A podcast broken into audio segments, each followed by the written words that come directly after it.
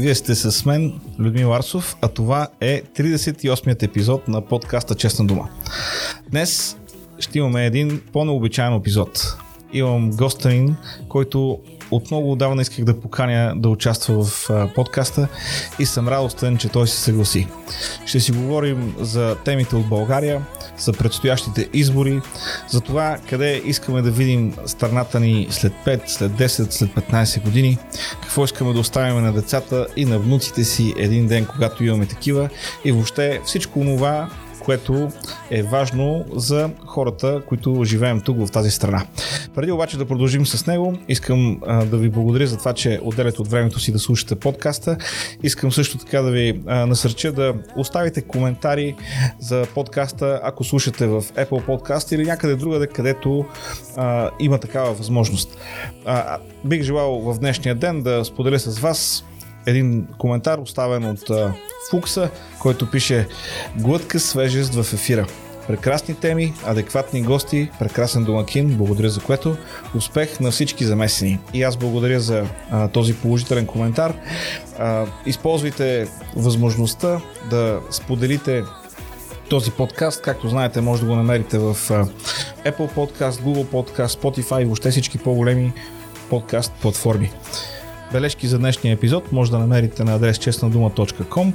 Там са също и връзките към всички подкаст платформи и разбира се възможност да подпомогнете подкаста чрез дарение в PayPal. И така, настанете се удобно.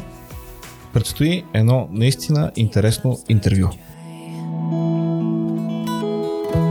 Even when the sun begins to shine taken all the advice there is, and none of it has helped. I'm so tired of love songs, sick and tired of love songs. I'm so tired of you. Ooh, sick and tired. И така, днешният ми гост е економист, политик, общественик, съпруг, баща. Казвам добре дошъл на Мартин Димитров. Здравейте. Благодаря, че откликна на поканата ми да гостуваш в подкаст Честна дума. И разбира се, това е момента, в който искам да те попитам какво се случва в България, каква е общата картина, която виждаш. А, има хубави и лоши неща. Безспорно членството в Европейския съюз в НАТО беше пътя, който трябваше да поемем. Проблема е, че не се възползваме. Чехия задмина Испания по брутен вътрешен продукт на глава от населението. Чехия задмина Испания, представяте ли си? Румъния е на път да достигне и задмине Португалия. А ние изоставаме. Това е проблема.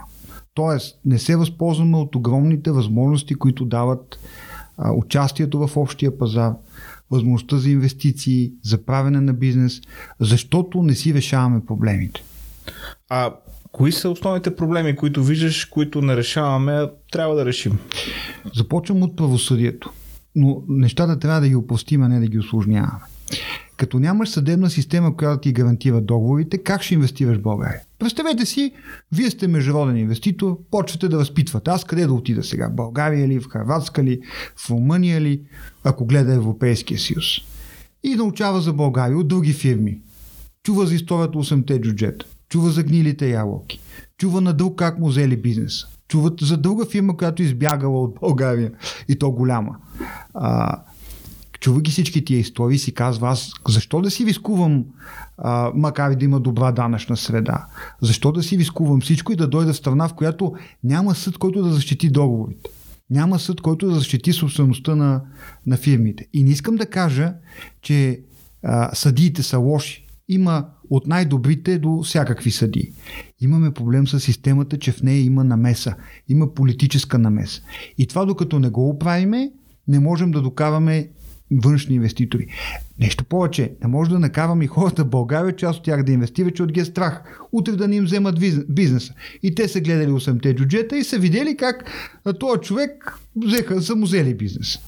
А, и че държавата не се е намесила, за да възстанови правдата. Ти говориш за съдебната система и за институциите. Това ме навежда на мисълта за една книга, която четох наскоро. Тя се, тя се казва Защо се провалят народите. Двама автори, които застъпват тезата, че а, истинската а, свобода се изразява в а, широка представителност на населението в политическите процеси и същевременно в економическите процеси. Тоест, политическата свобода трябва да върви заедно с економическата свобода, за да може да се получи тази така съвършена амалгама на просперитет, която може да видим в някои от по-развитите страни. А, ако те разбирам правилно, при нас като че ли се опитваме да развиваме що годе свободна економическа среда, но политическата като че ли още куца.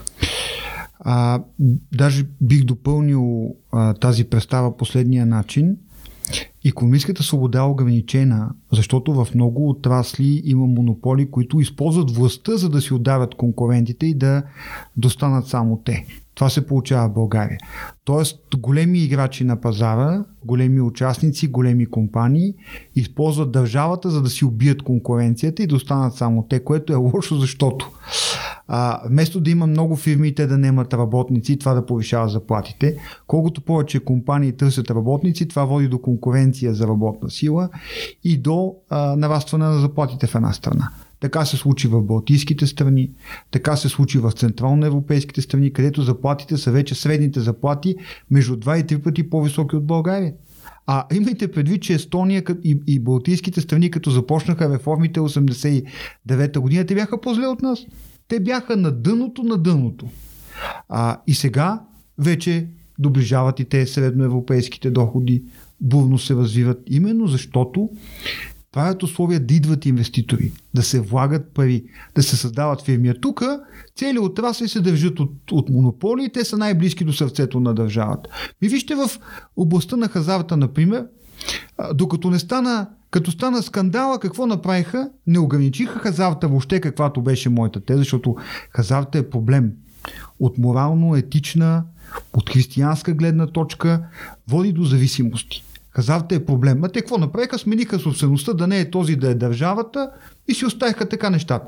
Не спряха скритата реклама върху хазарта, която е проблем за нашите деца, които не трябва да гледат такива работи. Не спряха развитието на, на този сектор, ако щете, той трябва да бъде ограничен от държавата. Нищо такова. А, между другото, не знам дали си запознат, има една много интересна статистика. Тя разбира се е направена за Америка, но а, в тази статистика се казва, че а, хората, които най-често купуват билети за лотарията в Америка са с а, средни доходи под 1000 долара на месец. Тоест, това са хората, които се класират за социални помощи. Тоест, тези, които са най-бедни, най-много участват в лотарията. И по някакъв начин това е един а, недобър а, способ за източване на пари от най-бедните в обществото и преливането им към а, един вид а, частен бизнес. Точно така е. И когато държавата стане съучастник на, на такива явления, особено опасно, как става държавата съучастник? Би трябвало по, по закон България рекламата на хазарта е забранена такъв е закона. А, скритата реклама обаче, т.е. косвената реклама е в така наречената сива зона. И виждате, като аз понеже гледам футбол, там като поглед, то, то просто от реклами на, на различни хазартни игри, де се вика, ти не можеш спокойно да си гледаш матча в един момент. То верно, че е на полувремето, но направо те заливат. А, а защо победни хора участват в хазартните игри? А, защото обикновено е свързано с статуса на образованието. Ти като направиш една сметка и видиш какъв ти е шанс, за какво става въпрос, разбираш, че няма какво да правиш там. Човека, който може да смята, няма какво да прави, няма как да, да участва. Но ние тръгнахме от друга, да говорихме за това, че цели сектори в България са завладяни от, от монополи с помощта на държавата и това спира развитието. Вижте сега какво се получава. А, за тези монополи целта е да нямат конкуренти. Това ги вълнува. А, а нашата цел на българските граждани, нашето общество е да има много конкуренция, много фирми, защото това първо сваля цените на стоките, второ осигурява добре платени работни места. А, и сега проблема е следния, че ако няма голяма промяна в политиката, не, няма да има голяма промяна в економиката. Тоест не може да има голяма промяна в економиката, без да има голяма промяна в политиката. Ти трябва, човек трябва да е а, много наивен, да си мисли, че примерно тия, които са ни управлявали последните 11 години, са могат нещо друго да направят изведнъж. Ма трябва си наистина много наивен. А те, каквото са могли за тия 11 години са направили, а, а аз бих попитал, кои са им за тези 11 години ключовите реформи. Нищо няма да могат да ви кажат. Ще почнат да ви говорят за магистрали, които за съжаление са в тежки ремонти. Ще почне едно такова общо а, мънкане, ама нямат какво да ви кажат. Те наистина не могат да, да решат сериозните проблеми на България. И тук имам предвид не само ГЕРБ и БСП и ДПС, то същата, същата работа. Тоест ние се намираме в един магиосен кръг. Без голяма промяна в политиката не може да има голяма промяна в економиката. Обаче, за да има голяма промяна в политиката, трябва сериозна активност на избори. Те за това не искат да приемат нито гласуване по почтата, нито дистанционно електронно гласуване, като закона за дистанционно електронно гласуване го внесохме група депутати, от които двамата бяхме аз и Петър Славов. И положихме огром, огромни усилия да бъде прият. А, но не ги искат, за да може активността да е ниска и това, това магиосен кръг да си остава. Да, дали ще е БСП, дали ще е ГЕП, магиосния кръг е същия. остава. Статуквото е същото. Ами, ние плавно преляхме към темата за изборите, които след един месец ще бъдат парламентарните избори в България. А, кажи, как виждаш нещата? Аз имам чувството, че се готви или, или конкурс по красота, или някакъв реалити формат. То не са а, певци, танцори, а, треньори по футбол, които а, ще влизат в политиката. Как виждаш а, така тая, а, малко бих казал, комична ситуация? Един а, сайт четох тия дни, който беше а, броил фикусите в парламент. Колко фикус има в парламент и беше стигнал до извода, забележете, аз като го прочетох се ужасих, не че не знаех, че е нещо подобно, ама чак толкова, три четвърти от народните представители нямат законодателна инициатива. Представете си. Три четвърти. Нищо не са свършили. И значи то се свикна в парламента нищо да не се прави и вече затова почнаха да предлагат всякакви хора, защото те ги избират по критерии да бъдат лоялни, което означава в България лоялността означава следното нещо. Да не мислиш и какво ти казва началника да гласуваш. Ама такъв ли парламент ни трябва? Е, и искам да ви напомня, че в миналото Народно събрание, в което участвах, а, заедно с няколко колеги внесохме над 100 законопроекта. Над 100 законопроекти. Ще ви кажа най-важните. Казах ви вече за електронното гласуване. А, Друг такъв е за даряването на храни. Направихме така, че вместо да се изхвърлят храните, тези храни, които са за бракуване, но са още в срок на годност, от големите магазини да се дават на специални организации, които да ги дават на бедните. Тук Министерството на финансите създаде допълнителни пречки, но, но идеята е важна и ние ще се борим тя да бъде реализирана до край. А, искахме международно разследване за КТБ. Не може ли? То това е, това е най-голямото източване в новата история на България. Те се държат, цено нищо не се е случило. В сегашния парламент няма един човек, забележете, който да е питал какво стана с КТВ. Представете ли си, един човек няма. Защото неудобна тема. Защото не искат да бъдат извадени хората. Имайте предвид, ние имаме нужда от една такава, как да го нарека, вътрешна революция, която да е, а, бих я нарекал, елегантна революция, защото ние ако извадим замесените хора в КТБ, ще се освободим от сегашното ровство, в което се намираме. Всичките тия хора, като ги разкрием, оттам нататък нещата ще дойдат на мястото. Ама то за това а, положението е толкова тежко, че нито един в парламента не сме вече да повдигне тази тема. И ние като поискахме международно разследване, аз ги гледах всичките и ГЕП, и БСП, и ДПС, изпаднаха в ужас. Защото, знаете ли какво, какво представляват тия фирми за международни разследвания? Те преследват, те са като кучета. Казваш им така. Пари има само, ако успееш да върнеш източеното, колкото повече върнеш, ти даваме процент.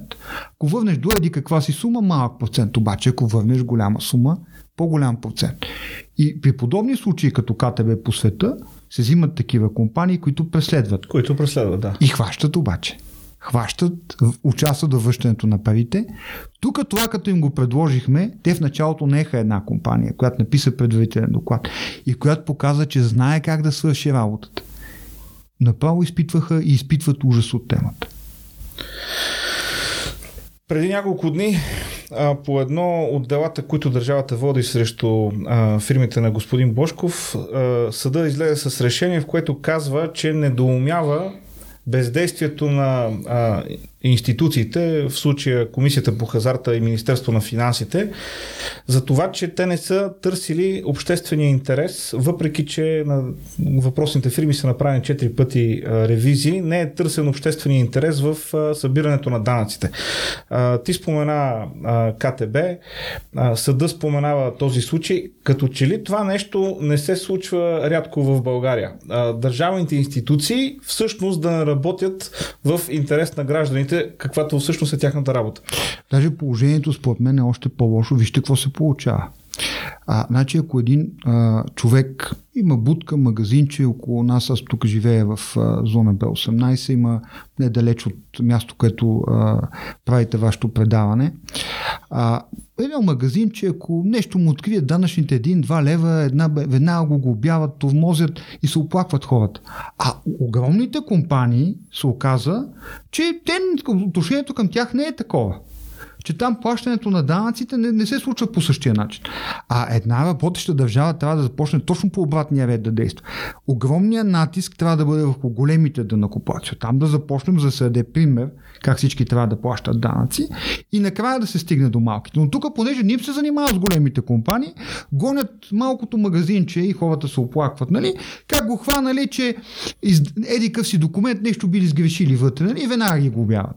Което е а, извиняйте, ама страшно безобразие. И аз бих попитал специално за хазарта, като има неплатени стотици милиони с години, добре бе, това тия хора, деца го допуснали, какво стана? Кой им потърси отговорност? Това са стотици милиони. Аз ви казах за няколко лева на магазинчето, товмоз, актове, заяждане, а, а за тия стотици милиони неплатени данъци в хазарта? Ами, а, той има поговорка за това нещо. Казва mm-hmm. се, а, за кокошка няма прошка, за милиони няма закони.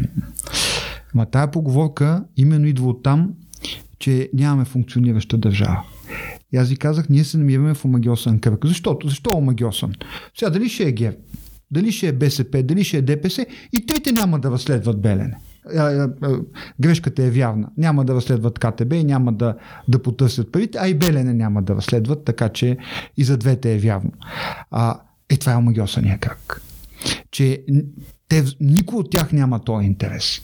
И затова ние, докато не го разбием този магиосен кръг, нещата ще стоят именно, именно по този начин. Ами, то, това се превръща в един порочен кръг в този смисъл, че а, нефункциониращите а, политически и държавни институции водят до все по-зле функциониращи економически институции, които от своя страна влушават функционирането на политическите институции и по този начин а, качеството на живот, на свободи в обществото пада.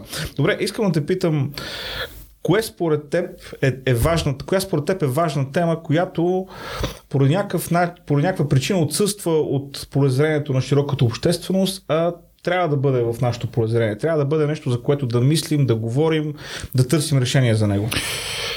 Много са тия, тия въпроси. бих започнал от данъчно-осигурителните. Имайте предвид, че държавата в момента трупа дългове и си позволяват навасващи бюджетни дефицити. И познавайки ГЕРБ и БСП, те сега в момента могат да си говорят каквото искат, но само чакат да минат изборите, за да тръгнат да увеличават данъците. И това ще ни е първата голяма битка. Всяка идея за увеличение на данъци в момента е страхотна грешка, защото ще спре и без това трудното възстановяване на економиката. Това е първия въпрос. А, само да вметна тук, че а, в последните, ако не се лъжа, две седмици и Кристалина Георгиева и а, бившия финансов министр Симеон Дянков говориха за това, че а, сегашната криза е времето, в което държавата трябва да прави всичко възможно, за да подпомага обикновените хора и малкия бизнес, а не да вдига данъците. Точно така. А, точно така. Само, че като допуснеш големи дефицити и дългове в един момент и не, нямаш контрол върху ситуацията, какво правиш? Тоест ти или трябва да, да си оправиш а, а, економиката да тръгне да, да расте, да запушиш пробойните, където изтичат пари, да контролираш дефицита, тогава може да си позволиш да не увеличаваш данъците. Но ако я караш като до сега, Нали се сещате, те не ви го казват, но истината е, че само чакат да минат изборите и да кажат, че то така не може да. Тоест голяма битка ни чака и аз лично ще защитавам тезата, че всяка идея в момента за увеличение на данъците ще а, досъсипе бизнеса и гражданите, и обикновените граждани и ние не трябва да го допускаме на всяка цена. По-добре да ограничим безумни разходи. Нещо повече, сега има 11 милиарда лева грант, т.е. директна помощ, която няма да я връщаме от Европейския съюз, която почва да се хавче тая година, т.е. лошия Европейски съюз кавички. А, ни дава 11 милиарда, които тази година и следващата година една голяма част тях трябва да бъде похарчена и тя трябва да бъде за конкретни проекти и реформи. Просто като прочетох какви проекти са написали, лошо ми стана и че те не са класирани по важно, значимост, по работни места, по значение за региона, значение за тази здравна пандемия. Те са кой каквото му штукнало от разните министерства си написал проект. Разбирате? А, тоест, пари има, има огромно европейско финансиране. Ако то се ползва умно, можем да избегнем и трябва да спрем всяка идея за данъчни увеличения. Тоест, от страна на Европейския съюз има солидарност, има помощ към нас. Проблема е вече как ние ще се справим. Аз си мисля, че ако България не беше в а, реално в условията на валутен борт, моето предположение е, че ще да решат въпроса с липсващите пари по друг начин. С а, принтера. Защото да. най-лесно дефицит се пълни с печатане на пари. Точно така е. Затова валутния борт не трябва да бъде пипан под никаква форма, а, участието в ИРМ2 в момента в чакалната на еврозоната е гаранция, че не могат да правят подобни щуроти. Да, абсолютно важно, за да може България да, а, така, да има шанс да, да навакса изоставането от а, другите страни от Юго-Источна Европа. Добре, а, говорейки за предстоящите избори, как виждаш демократична България? Може ли да кажеш няколко повече думи за какво включва демократична България като коалиция? Кои са вътре основните личности, политически да. сили, събрани идеите, които ви движат? Ще обясня. Демократична България има три партии. Това са ДСБ, Да България и Зелените. И има гражданска част, в която сме аз, Петър Славов, Георги Ганев и други хора бих казал, че това е политическата коалиция, която се опитва да, да събори статуквото и да покаже истинските проблеми в момента в, в България. А, на тези избори, както и на, на всеки избори, а, аз защитавам тезата, че хората трябва да гласуват за конкретни личности и след това да изискват от тях. Защото такова нещо като колективна отговорност в този живот няма. А, някой като ми каже, аз гласувах за еди си партия, гласувай за човека и изисквай от него след това. А, затова и аз призовавам а, да се гласува преференциално. В трите Софийски района, Демократична България с 11 номер, но в трите Софийски райони на, на, на петте места са хора от гражданската част. А, харесайте си някои, и търсете след това отговорност от хората, за които се гласува. така ще се промени България. Не, трябва да спреме с фикусите в парламент. Хора, които за 4 години нямат един въпрос, нямат едно изказване или, или имат по едно изказване, нямат днесен законопроект. А, то затова и парламента вече заприлича на знам ли на един гумен печат на правителството, всички важни решения, ние като парламентарна република би трябвало важните решения да се взимат в парламент. Вместо това важните решения в България се взимат от Министерски съвет което е недопустимо. Трябва да се, да се върне значението на парламента и именно там всеки един парламент трябва да бъде критичен към правителството. Независимо дали са го избрали. Трябва всяко едно правителство да знае, че, ще му бъде потърсена отговорност, ще му бъдат задавани на удобните въпроси. А, на мене, между другото, през годините веднъж ми развиха а, колелото на гумата ми падна. Представете си, падна ми колелото. Веднъж ми отрязаха спирачките, именно заради неудобните въпроси, които винаги съм задавал. То как да задаваш неудобни въпроси, трябва по-често да минаваш тогава на преглед, като си в парламента и задаваш неудобни въпроси. Може би това притеснява хората, но от, друга страна, връщайки се към а, кандидатурите, които, а, които са в момента в листите, а, както споменахме, треньори, танцори, певци, като че ли нашата проблематика, поне според така политическите партии, които са част от статуквото, ако мога така се изразя, като че ли нашата проблематика е свързана повече с шоу, с шоу бизнеса, отколкото с а, економиката и политиката и а, правилно функциониращите институции. Добре, а, говорейки за, а, за демократична България, каква е визията а, на, самата, а, на самото движение, на самата коалиция за България в един по-дългосрочен план. А, разбирам, че ще бъде свързано с институциите от това, което казваш, но а, как, как виждаш това нещо да се развие в бъдещето? Да речем най-добрият ти сценарий, mm-hmm. нали, мечтания сценарий за това как нещата могат да потръгнат в България. Започвам от голямата картина. Първият проблем е, че а, сегашното правителство, което е доминирано от ГЕРБ, но е с участието на ДПС, аз вярвам, че няма интелигентни хора в България, които да не са разбрали, че ГЕРБ и ДПС в момента управляват. Заедно преди бяха БСП и ДПС, сега са ГЕРБ и ДПС.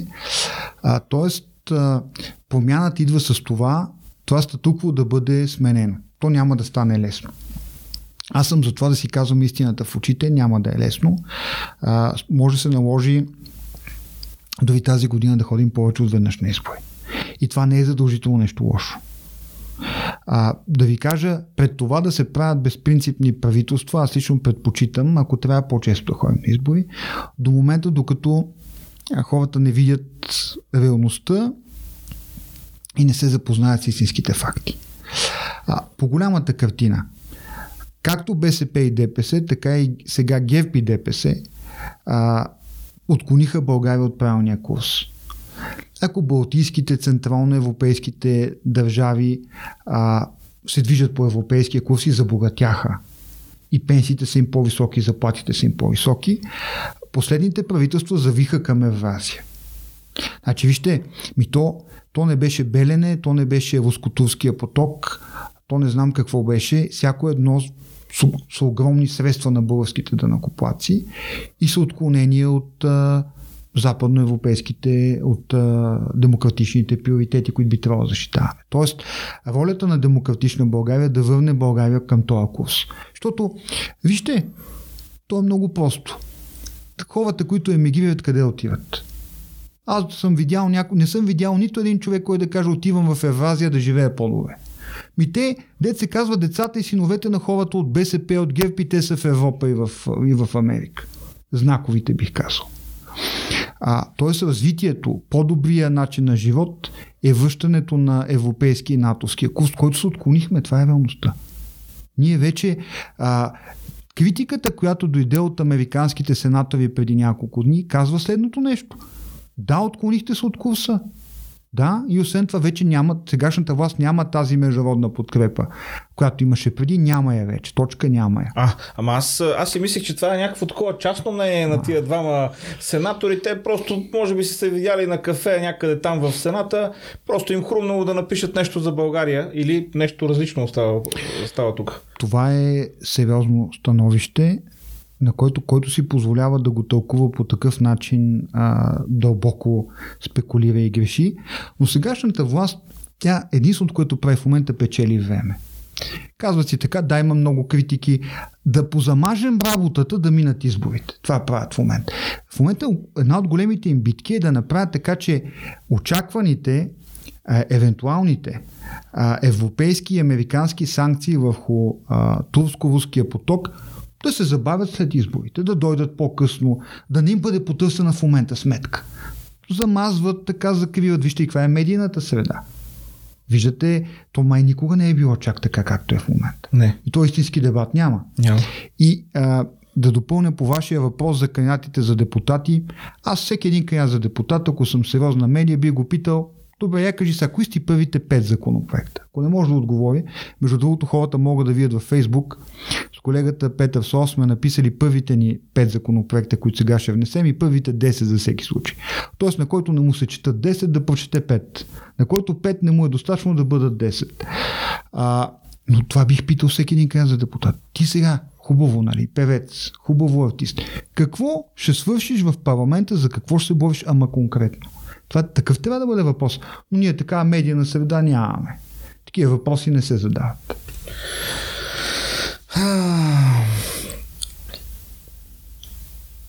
Декларацията на двамата сенатори, която уж беше частно мнение, е, присъства не само в страницата на Сената, а и на страницата на Американското посолство в България. Това се случва паралелно с а, оценката, която а, Кьовеши даде на 10 предложения на българската държава за Европейската прокуратура. Оценка, която аз в предишния епизод си позволих да квалифицирам като двойка, защото ако а, нали, в университета оценяват така на 100% шестица, над 90, над 90 шестица, над 80 петица, над 70 четворка и над 60 тройка. При положение, че от 10 са одобрили трима, това е половината на тройката. Няма как да бъде положителен резултат. Като че ли сигналите, които получаваме отвън, са отчетливо отрицателни за политиката, за състоянието на свободите, политически и медийни включително.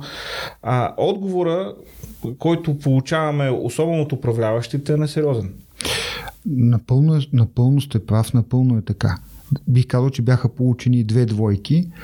Първата двойка дойде от Съединените щати, защото България, както казах, наистина се отклони от демократичния курс, така да го наречем, от европейския и натовския курс който ние не трябва да го следваме, защото е европейски и натовски, а защото носи резултати. Аз бих питал, къде хората живеят добре? Къде хората са богати? Да не би в Русия да ми кажете.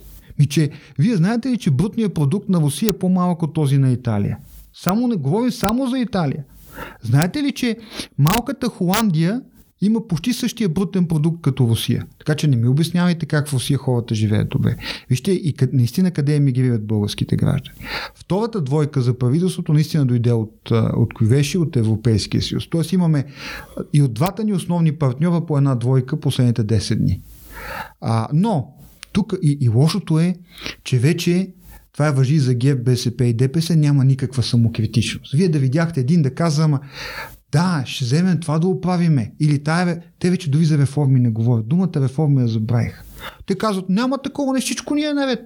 Унези не са разбрали или вие не сте ги разбрали. Някой нещо не е разбрал. Не, никой няма никаква елемента. Когато загубиш в живота, в семейството, ако щете, в политиката, в бизнеса, самокритичността и смяташ, че а, нека всичките си говорят, аз съм прав, това е вече последният етап, който си се загубил тотално, самозабрал си се тотално и ставаш опасен вече за държавата си. Абсолютно. А, този вид а, отрицание на реалността ми напомня так, когато малките деца не искат да слушат нещо, което им говорят родителите и си запушват ушите и почват да казват ля ля ля ля, ля само и само да не чуят а, какво им се казва. Този вид поведение а, по някакъв начин не е, не е предизвикано, не е поставено под въпрос от медийните, от медийната среда в България, от медиите. Аз в момента не мога да признавам си, аз не мога в момента да, да кажа един канал или а, една медия, която да задава реално трудни въпроси, без притеснение а, и, и да преследва истината в обществения интерес, в а, полза на хората. Нещо повече. Те се държат медиите, се едно много събития не са се случили. За важното становище на американските сенатори, никой не ги пита. Няма, няма такива въпроси. За това, което направи Кювеш, отново няма, няма въпрос. Все едно не се е случило. А, аз бих питал, Гев са вече над 10 години на власт. А, кажете, ама кои реформи направихте? Кажете един важен данък, който Гев намали за 10 години като изключиме диференцираното ДДС за пандемията, което е, а, не е достатъчно, не е, няма да свърши. Което беше принудително прието. Беше принудително. То беше, то беше, те бяха притиснати до, до максимум, за да може и това да се случи. Кой важен данък намалиха ГЕП за 10 години? Нито един. Е това. Нито един важен данък за 10 години. Кои важни реформи направиха ГЕП за, за 10 години? Да не би да изградиха електронно правителство. Ето вижте сега, а, аз още не съм се вакцинирал и си запазих ред в тази електронна електронна система. Хората се оплакват, че тя спряла да работи в, в един момент, дано бързо да оправят. Обаче, похарчиха 2 милиарда лева за електронно правителство, Естония похарчи 50 милиона евро, 100 милиона лева. Всичко там работи. 99% от естонците имат електронни карти, с които а, функционира цялата им администрация. Ние нямаме нищо. Или много малко неща работят електронно в България. А сега ни трябваше електронно гласуване, електронно здравеопазване. Айде електронното образование. А, искам да благодаря на учителите и директорите. Невероятните им усилия нещата прилично работят. Но оттам нататък положението нямаме. След 2 милиарда похарчения нямаме електронно правителство. Е, нямаме електронно правителство, но пък сигурно има някои фирми, както знаехме преди, такива регистрирани на някоя а, уж фризьорка ета, която осъществява такъв информационен проект за милиони. А, освоени средства, а, незнайно къде отишли. Добре, а, един малко по-личен въпрос. Как ти лично, как ти виждаш България в твоите мечти, твоя идеал за нашата страна. Как, как виждаш България? Къде я виждаш, да речем? Къде искаш да видиш България след, след 5 години, след 10 години? България в момента е на последно място в Европейския съюз по доходи. Искам да я видя първо на предпоследно място след няколко години, а след това искам да я видя по средата.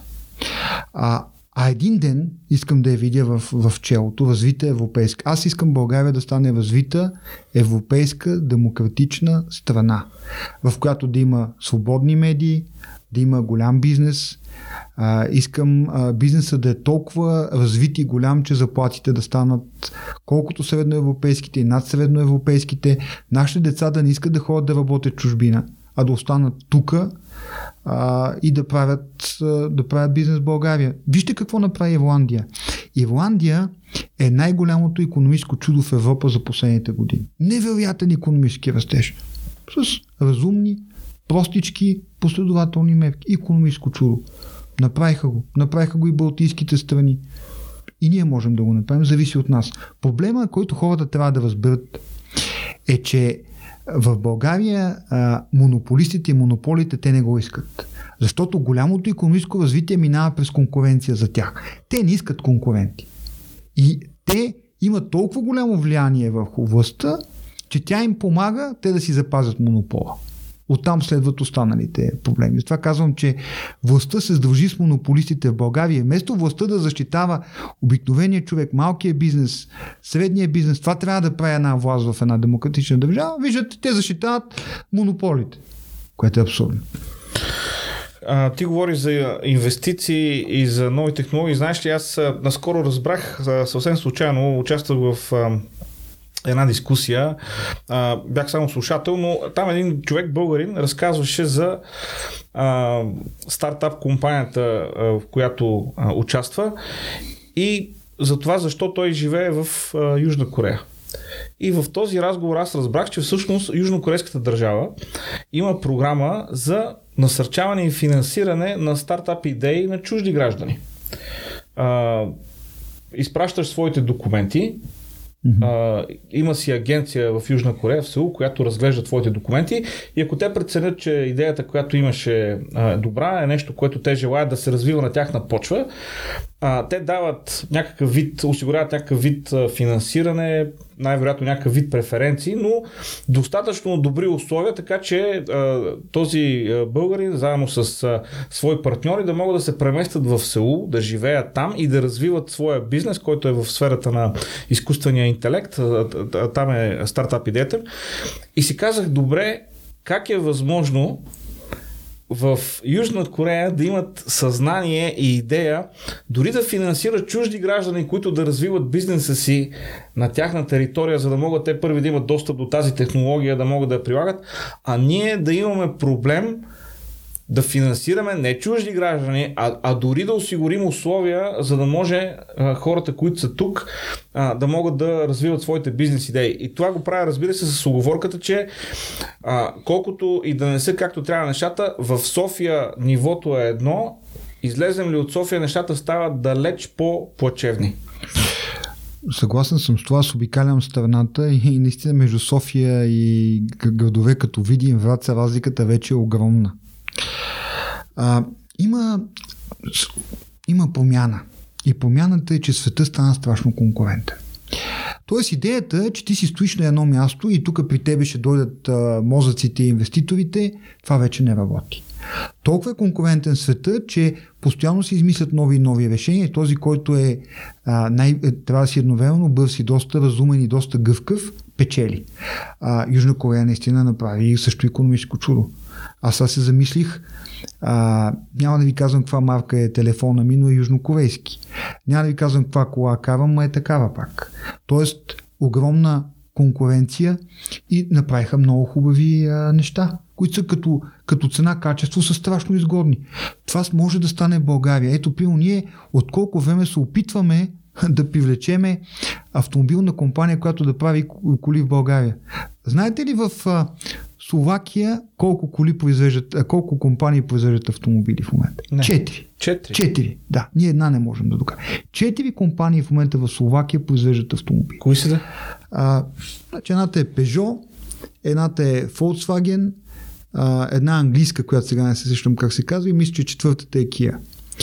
Четири компании, представете си в Словакия, четири компании. Затова като смятам износа на Словакия, аз занимавам с економически изследвания и а, пише научни публикации, като гледам износа на Словакия на, на хиляда души население, те направиха революция. Това направо е растежи има огромен. Сега, а ние искаме да привлечем една компания, помните, правителството прави някакви усилия. Ама хубаво, ма ти като нямаш работеща съдебна система, като имаш проблем с образованието и наличието на кадри, които да са подходящи, как да ги докараш тия хора да дойдат?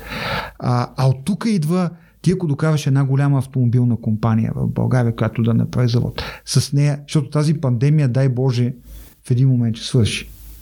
Надяваме се. А, с вакцинирането, с, и когато свърши, света отново ще, ще започне да, да работи с старата си сила и пак ще, ще започне старата конкурентна битка. И само ако така чакаш, нищо няма да се случи. А, ирландското економическо чудо дойде от именно такива гъвкави решения като южнокорейските, за които вие казвате. Има огромна битка кой какви мозъци ще привлече. А ние не само, че не можем да привлечем, ние губиме нашите си най-добри деца, които като им направят оферти в, в чужбина, започнаха да отиват там да работят. Хубавото сега е, че света се промени до известна степен и познавам страшно много умни хора, така наречените мозъци, които работят за чужди компании, но си живеят в България. Това е би казал, че е хубава тенденция. А, и това позволява да хем да ги задържим, хем да се развиват, хем да, да участват в, голем, в големия бизнес. Но това не решава проблема с това да, да докарваме повече инвестиции в България. Искам да ви кажа, че не трябва да имате съмнения. Без български и без международни инвестиции няма да мръднем, няма да отлепим. Ма нищо няма да стане. Тоест не накараме ли... Вижте колко много пари има в момента в банките. Но хората, айде, че има пандемия, има пандемия. Той има пандемия навсякъде. Хората как да ги убедиш да ги инвестират? Очевидно, гледайки си, четейки, гледайки 8-те джуджета, примерно, как да ги убедиш да, как да ги убедиш да ги инвестират? Или как да докажеш съответно големи други инвеститори. Тоест, нас ни трябва една много голяма промяна.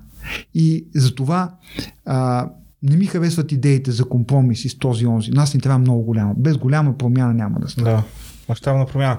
А, няколко пъти споменаваме а, 8-те джуджета. Това е една история за натиски и, и реално иземване на бизнеса на български бизнесмен, но а, не чак толкова отдавна, ако си спомняте, имаше една такава история а, за това как българския съд беше на крачка от това да, да отнеме регистрацията на един френски голям бизнес и да го припише на българин. И тогава единствено, доколкото се спомням на местата на френския посланник в България, спря това решение, което а, всеки Uh, уважаващ себе си бизнесмен, като си направи проучването за една страна и му стана ясно, че такива неща е възможно теоретично дори да се случат, как да се инвестира парите. И, и това, което нали, казваш за а, хората как да инвестират пари в, а, в бизнес проекти, ако няма сигурност и, ако, и като знаят, че ако този бизнес проект е на пътя на някой, а, който не е а, който е защитен от властта, всичко това ще бъде смачкано и хвърлено на букука. Да, точно така е. Между другото, същия а, френски посланник той направи тия неща от а, загриженост за България, съм напълно сигурен. Mm-hmm. А, и това, което той направи, а, е, че след него се разбра, че не можем да минем без съдебна реформа. А, и такава трябва да бъде направена. И съдебната, не фокуса на тази съдебна реформа трябва да бъде следния. Ние ако оставиме съда да се самоуправлява, да няма, в момента, нали знаете, Висшия съдебен съвет е на огромна част от него се избират политическа квота от парламент. Ако оставим съда да се, сами да си взимат тия решения, сами да се управляват, аз съм сигурен, като човек, който води много дела, А, с колегата Петър Сов, който е адвокат, водиме редица дела. Осъдихме ЦИК много пъти. Водиме дела за това колко са върнатите пари от КТБ. Водихме дела да установиме бонусите платени от различни институции. Ставаше много дела за достъп до информация. Тези дела са възможни заради една промяна, която направих преди години аз закона за достъп до обществена информация. А, внесох текста за наделяващи обществен интерес. Тоест, когато е наделяващ обществен интерес или простичко, касае много хора, не може да е служебна, не може да е търговска тайна и трябва да отговарят институциите. И като не отговорят, отивам в съда и съда им казва, трябва да отговорите. Да, това, това касае примерно КТБ хиляди хора, примерно газа цената на павното касае. Тук успяхме да направим държавата по-отчетна. Но това са само първи стъпки, много повече и много още има за вършен. Аз а, даже в това отношение си мисля, че не знам дали има друг а, като теб и като Петър Славов, които да са спечели толкова много дела за достъп до информация. В смисъл, знам, че има и други хора, които водят, но а, вие получихте информация, която беше систематично отказвана в някои случаи години наред. Точно така е. А, че сме доста уповити.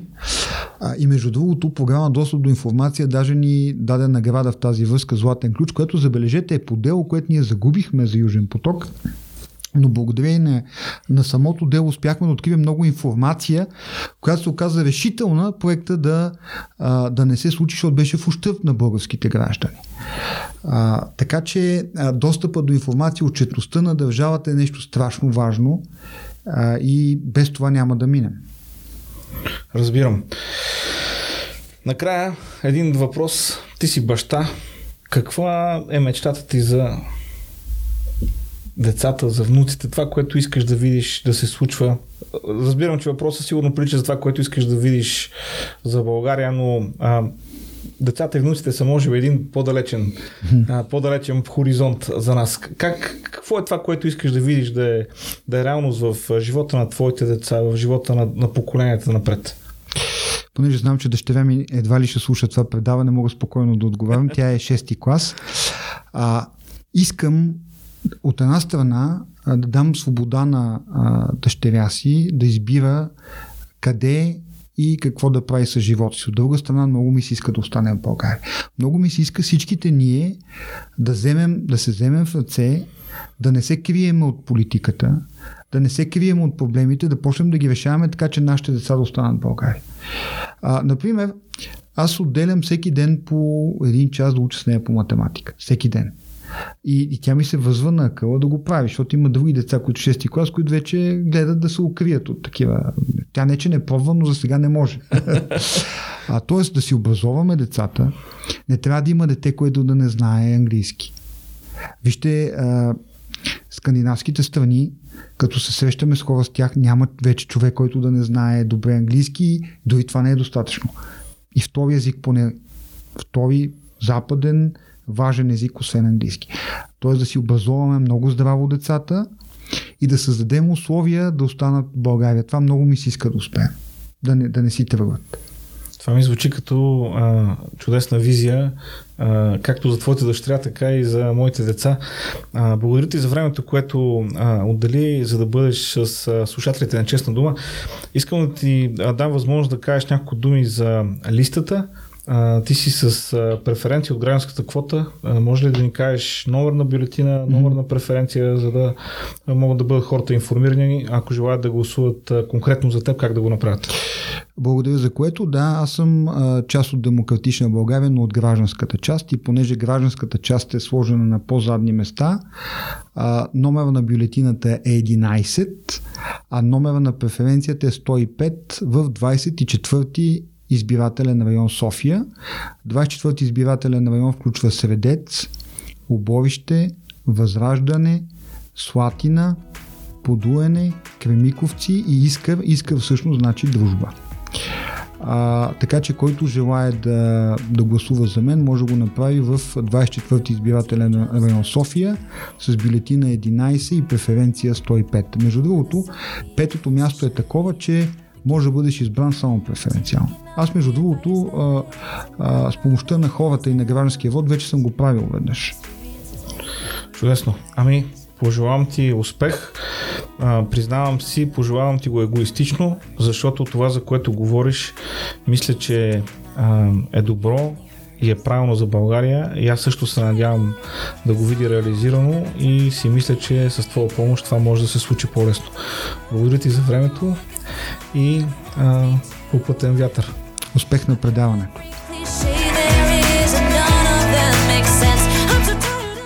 Това беше за днес. Благодаря ви, че отделихте време, за да бъдем заедно. Ако все още не сте се абонирали за Честна дума, може да го направите в Apple Podcast, Spotify, Google Podcast и всички по-големи подкаст платформи. Също така, нека ви помоля, споделете този подкаст с а, своите приятели, с своите контакти. Най-добрата реклама за този подкаст сте самите вие. Препоръчайте го на някой, препоръчайте стар епизод. Въобще има неща, които могат да бъдат интересни на много хора. Не пропускайте да намерите и телеграм канала на подкаста, където освен информация за новите епизоди, споделяме интересни статии и материали, на които попадам относно нашето съвремие, историята, политиката и популярната култура. Благодаря на тези от вас, които правят екстра усилия и даряват чрез връзката към PayPal. Вашата подкрепа ме насърчава и ми помага да продължавам да мисля, да търся, да пиша и да каня такива интересни гости, както днесният Мартин Димитров. Казваме си до скоро, до следващият епизод. Останете здрави, останете будни. Чао, чао!